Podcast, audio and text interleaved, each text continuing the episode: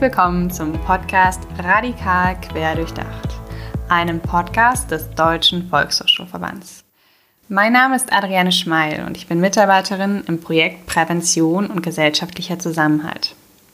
Bevor wir uns dem heutigen Interview zuwenden, ein kleiner Rückblick. In unserer ersten Podcast-Episode haben wir euch einige Hintergrundinformationen erläutert. Es ging um die Inhalte der primären Präventionsarbeit und um unterschiedliche Ansätze der praktischen Umsetzung mit Jugendlichen und jungen Erwachsenen. Inhalt der heutigen Episode werden Fragen nach den Herausforderungen präventiver Arbeit und nach Anknüpfungspunkten für Bildungseinrichtungen sein. Normalerweise tauschen meine Kollegin Anne Deni und ich uns in diesem Podcast über verschiedene Handlungsfelder aus.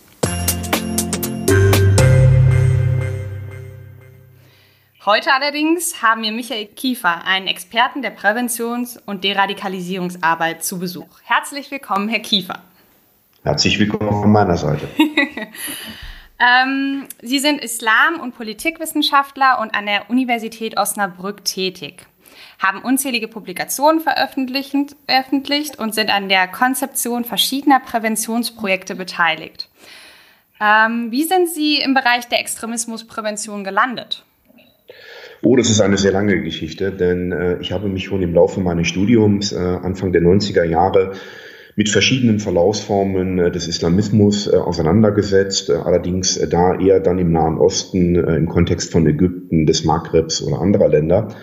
Und ähm, 2002 habe ich dann eine erste Monographie verfasst, die sich mit dem Thema Antisemitismus in islamischen Gesellschaften befasste und von dort begann ich dann irgendwann auch äh, mit Überlegungen, wie Prävention in diesem Bereich aussehen könnte. Also ab dem Jahr 2006 gab es dann erste Projekte mit der Bundeszentrale für politische Bildung, die dann auch im Jugendbereich, im Migrationsbereich äh, Islamismus und Antisemitismus äh, thematisierte.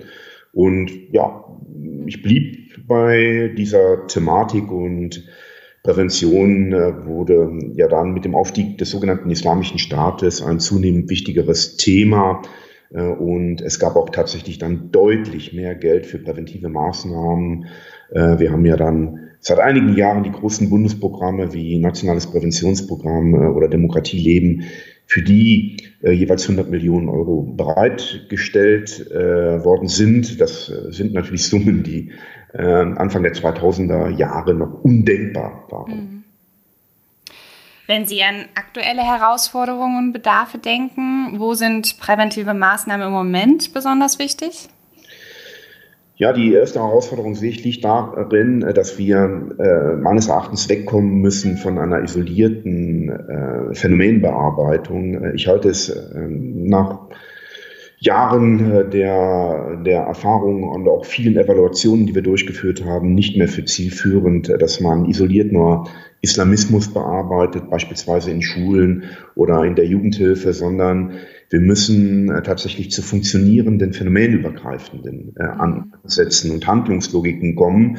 Denn äh, nehmen wir mal äh, ein äh, großes Berufsbildungszentrum in äh, Nordrhein-Westfalen im Metallbereich. dort haben Sie alle Phänomene des Extremismus, also von Rechtsextremismus, klassischem Rechtsextremismus bis Ultranationalismus in bestimmten Migrantengruppen und äh, auch Islamismus. Und da macht es dann tatsächlich wenig Sinn, wenn Sie nur einen Phänomenbereich bearbeiten und die anderen links liegen lassen. Das kann schon, äh, wenn das so sein sollte, zu sehr problematischen Effekten führen, nämlich, dass Sie äh, Gruppen markieren, äh, sozusagen herauslösen aus dem schulischen Kontext und äh, sie durch ihre Projektarbeit besonders hervorheben. Das sollte man tunlichst sein lassen. Wenn es um präventive Maßnahmen geht, kommen häufig Fragen nach den Anknüpfungspunkten auf. Welche Anknüpfungspunkte sehen Sie für außerschulische Bildungseinrichtungen ähm, hier einen Beitrag zu leisten? Ja, die, äh, die, die, Frage, die Frage ist ja immer, ähm, äh, auf, wel, auf welchen äh, Sozialraum zieht man mit äh, prä präventiven Maßnahmen.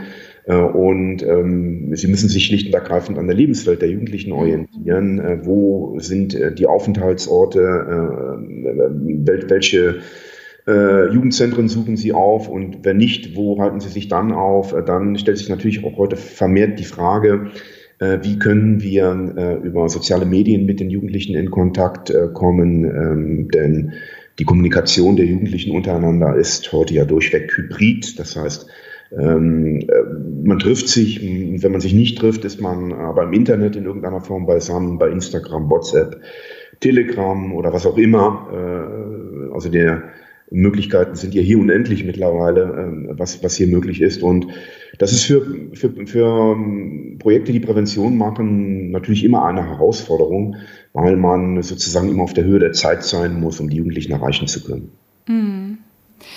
Wenn wir schon bei der Zielgruppe der Jugendlichen und jungen Erwachsenen sind, haben Sie aus Ihrer praktischen Erfahrung nützliche Hinweise für unsere Zuhörenden, wie diese ja, Zielgruppe am besten erreicht bzw. auch integriert werden können in Maßnahmen?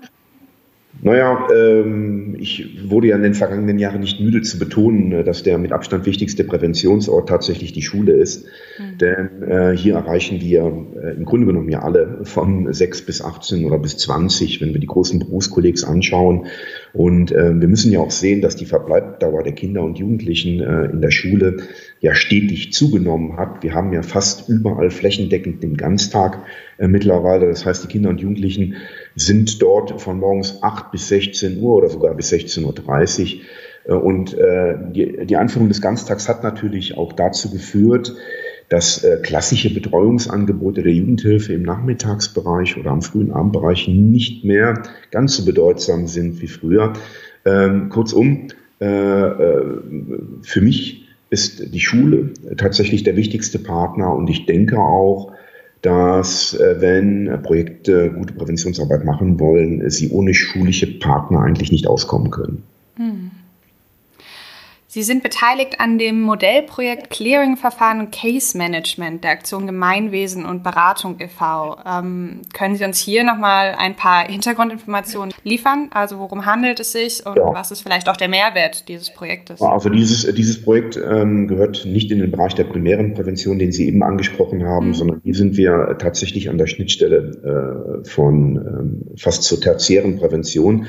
Das heißt, dieses Projekt befasst sich in erster Linie mit äh, Schülerinnen, ähm, die bereits äh, Phänomene einer Radikalisierung äh, aufweisen. Und das Projekt zielt, wenn man das mal so global formulieren möchte, darauf ab, also diese Prozesse frühzeitig zu identifizieren und wenn die Möglichkeit besteht, Radikalisierung zu unterbrechen oder zumindest zu verlangsamen.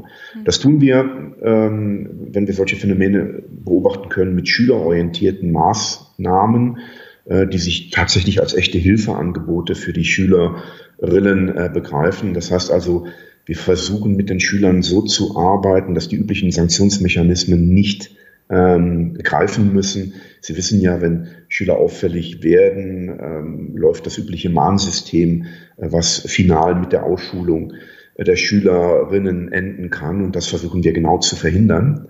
Äh, und das ist uns tatsächlich auch häufig gelungen, nicht in allen Fällen, aber häufig ist uns das äh, gelungen. Denn äh, eigentlich steht fest, auch wenn junge Menschen Phänomene von Radikalisierung aufweisen, ist ihre Haltung zumeist ja doch noch ambivalent zu den Dingen, die sie so tun.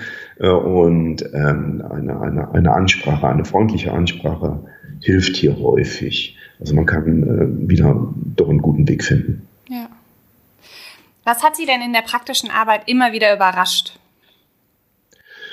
Naja, äh, zunächst einmal hat mich, äh, äh, wie glaube ich alle ja überrascht, äh, was, in, äh, was in den Jahren 2013, 14 stattgefunden hat, nämlich dass ähm, ein Bürgerkriegskonflikt äh, fernab von Europa in Syrien und Irak äh, einen äh, solchen Effekt äh, oder solche Effekte auslösen konnte, wie massenhafte Ausreisen, Radikalisierungsprozessen. Das war schon eine sehr, sehr große ähm, Überraschung für uns alle. Ähm, und diese Überraschung ging, wie man ja auch weiß, mit, für alle Beteiligten mit großen Überforderungen einher. Also weder die Jugendhilfe, der Jugendschutz noch Schulen konnten einen guten Umgang damit finden. Und es hat dann doch einige Jahre gedauert, bis man so einigermaßen wusste, wie damit um, umzugehen ist. Und ansonsten ist es so, äh, der, der, die Phänomenbereiche ändern sich eigentlich ständig. Mhm. Also es ist nie so, dass man sagen kann, wir beschäftigen uns jetzt mit einer bestimmten Form des Neosalafismus und es ist dann auch Jahre hinweg auch so, sondern es ändert sich ja, äh, die Themen wechseln. Äh, mittlerweile ist Corona auch im Bereich des Islamismus, aber auch im Bereich des Rechtsextremismus ein großes Thema. Wir haben mhm. in einem ganz anderen Ausmaß derzeit mit Verschwörungsvorwürfen äh, zu kämpfen äh, ähm, und mit Querfrontgeschichten, die sozusagen von links bis islamistisch reichen in diesem Kontext. Ähm, kurzum, diese Thematiken halten eigentlich für alle Menschen, die pädagogisch arbeiten, immer große Herausforderungen bereit. Ja. Wenn wir auf die Konzeption von Projektmaßnahmen blicken, was müssen Projektverantwortliche beachten, wenn sie Projekte und Maßnahmen nachhaltig umsetzen wollen? Ja, das Wort nachhaltig ist immer so ein schönes Wort. Ähm, und äh, allein, alleine schon der Titelprojekt besagt ja, dass wir es hier mit einer temporären Geschichte mhm. zu tun haben. Und da beißt äh, sich die Katze schon in den Schwanz. Also Projekte als solche können eigentlich nicht nachhaltig sein. Klassischerweise äh, sind Projekte in der Jugendhilfe ja dazu da, bestimmte Verfahren zu erproben, die dann, äh, wenn sie sich bewährt haben, äh, in die Regelarbeit überführt werden können.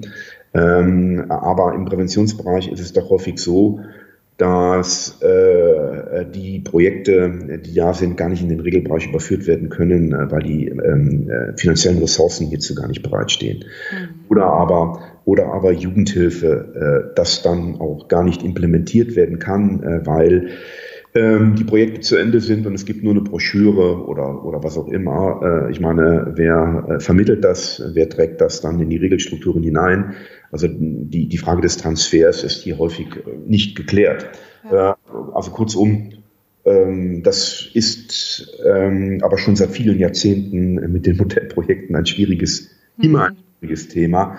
Äh, wie die Erkenntnisse, durchaus auch wichtige Erkenntnisse, die man hier gewonnen hat, in die Praxis hineinkommen. Ähm, deswegen fordern wir ja eigentlich auch schon seit langem, dass man, äh, wenn man an Prävention denkt, diese viel stärker auf Regelsysteme abstellen muss. Also dass es äh, viel wichtiger ist, in den Regelsystemen präventive Angebote zu entwickeln und sie dort auch dauerhaft durchzuführen. Mit Modellprojekten kann man arbeiten, also wie gesagt, um Verfahren zu erproben, aber Modellprojekte sind nicht geeignet für eine nachhaltige Arbeit. Mhm. Mm, glauben Sie, dass wir mehr lernen würden, wenn verstärkt Berichte zu missglückten Ansätzen präventiver Arbeit veröffentlicht werden würden? Ja, aber natürlich ist das so, äh, ähm, äh, man lernt äh, nie aus seinen Erfolgen, sondern nur aus seinen Fehlern. Das müssen wir mhm. so zitieren. Denn wenn ich erfolgreich bin, gibt es keinen Bedarf, Dinge zu überdenken, gibt es keinen Bedarf, Dinge zu ändern. Wenn ich hingegen zum Beispiel keine, mein, meinen Feldzugang nicht schaffe, wenn ich die jungen Menschen nicht erreiche mit den, mit den Dingen, die ich mir überlegt habe, muss ich natürlich umsteuern. Ich muss mir neue Sachen überlegen äh, und ich muss nachdenken, woran hat es gelegen, äh, dass es uns nicht gelungen ist, über einen Zeitraum von zwei oder drei Jahren junge Menschen nicht zu erreichen. Und natürlich wäre es schön, äh, wenn wir sozusagen auch Datenbanken hätten, die missglückte Projekte ähm, beinhalten, Erfahrungen, die darin sind äh, denn äh, eines ist klar, also gerade für Modellprojekte gilt immer, äh, dass die Ansätze, die darin erprobt werden sollen, scheitern können. Das ist normal. Mhm. Äh, und das ist auch nicht schlimm und äh, die Mittelgeber wissen das ja auch. also dass hier durchaus Dinge auch scheitern können. und das Scheitern kann ja sehr verschiedene Ursachen haben. Es kann zum Beispiel sein, äh, dass ähm, die Mitarbeitenden äh, zum Teil nicht die richtigen Qualifikationen mitgebracht haben. Es kann aber auch daran äh, liegen, dass man auf der Grundlage einer völlig falschen Lageanalyse in die Arbeit kommt. Es kann aber auch daran liegen, dass die Maßnahmen, die man erproben wollte, zu einer Markierung und der Zielgruppe führte, was dann wiederum Abwehrreaktionen oder Widerstand auslöst in der Zielgruppe und, und, und. Das ist völlig normal. Ja. Und, äh, aber ich weiß, die Projektträger tun sich da immer schwer, ähm, auch einen Misserfolg äh, einzugestehen, äh, ähm, weil, naja, klar, das sieht dann so aus, als ob man das Geld umsonst ausgegeben hätte. Aber so ist das natürlich nicht. Also man kann, kann ja dann schon auch sagen, woran es gelegen hat. Ja, Wenn wir gerade auf die aktuelle Situation mit Corona noch mal kurz zu sprechen kommen könnten, ähm, welche Schwerpunkte sehen Sie gerade in der Arbeit oder wie hat sich auch Ihre Arbeit durch das Virus verändert? Na gut, für alle, für alle Leute, die mit Jugendlichen äh, arbeiten, ähm, äh, war oder ist diese, diese Corona-Geschichte natürlich hochdramatisch äh, gewesen, denn der ganze reguläre Betrieb äh, ist ja sozusagen schlagartig weggebrochen. Die Jugendzentren wurden geschlossen, die Schulen wurden geschlossen. Äh, wenn dann äh, überhaupt, gab es ja lediglich noch die Möglichkeit, online zu ko kommunizieren. Äh, und ähm, äh, aber natürlich äh, hatten nicht alle die Tools, die man braucht, um eben genau das tun äh, zu können. Und so herrschte vielerorts natürlich äh, über eine geraume Zeit Funkstille. Das hat sich mittlerweile wieder ein bisschen geändert, aber äh, natürlich sind wir überhaupt nicht mehr so gut im Kontakt, wie das vorher war.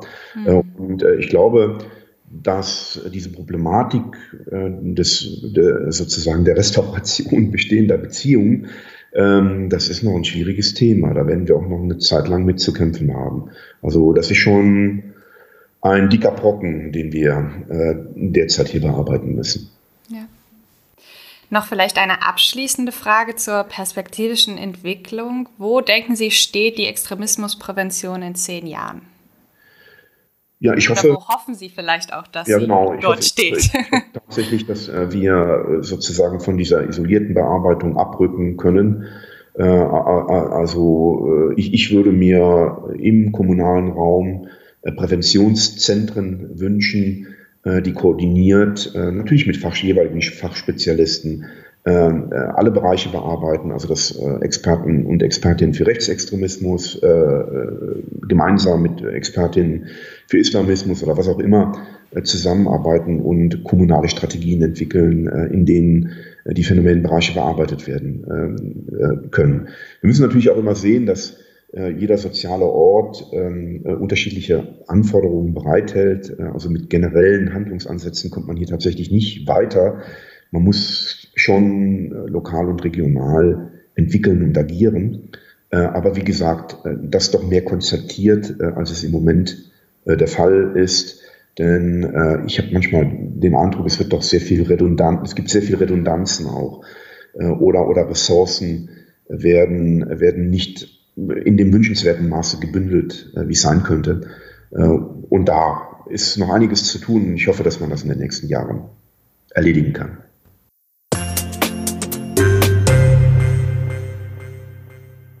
Dieser Ausblick stellt doch ein schönes und zugleich spannendes Ende dieser Podcast-Episode dar. Herr Kiefer, herzlichen Dank, dass Sie Teil der Folge waren und uns Antworten auf unsere Fragenflut geliefert haben. Ein kleiner Hinweis noch an unsere Zuhörenden. In der nächsten Podcast-Folge wird meine Kollegin Anne Deni ein Interview mit Jürgen Wagner und Thorsten Domendahl führen.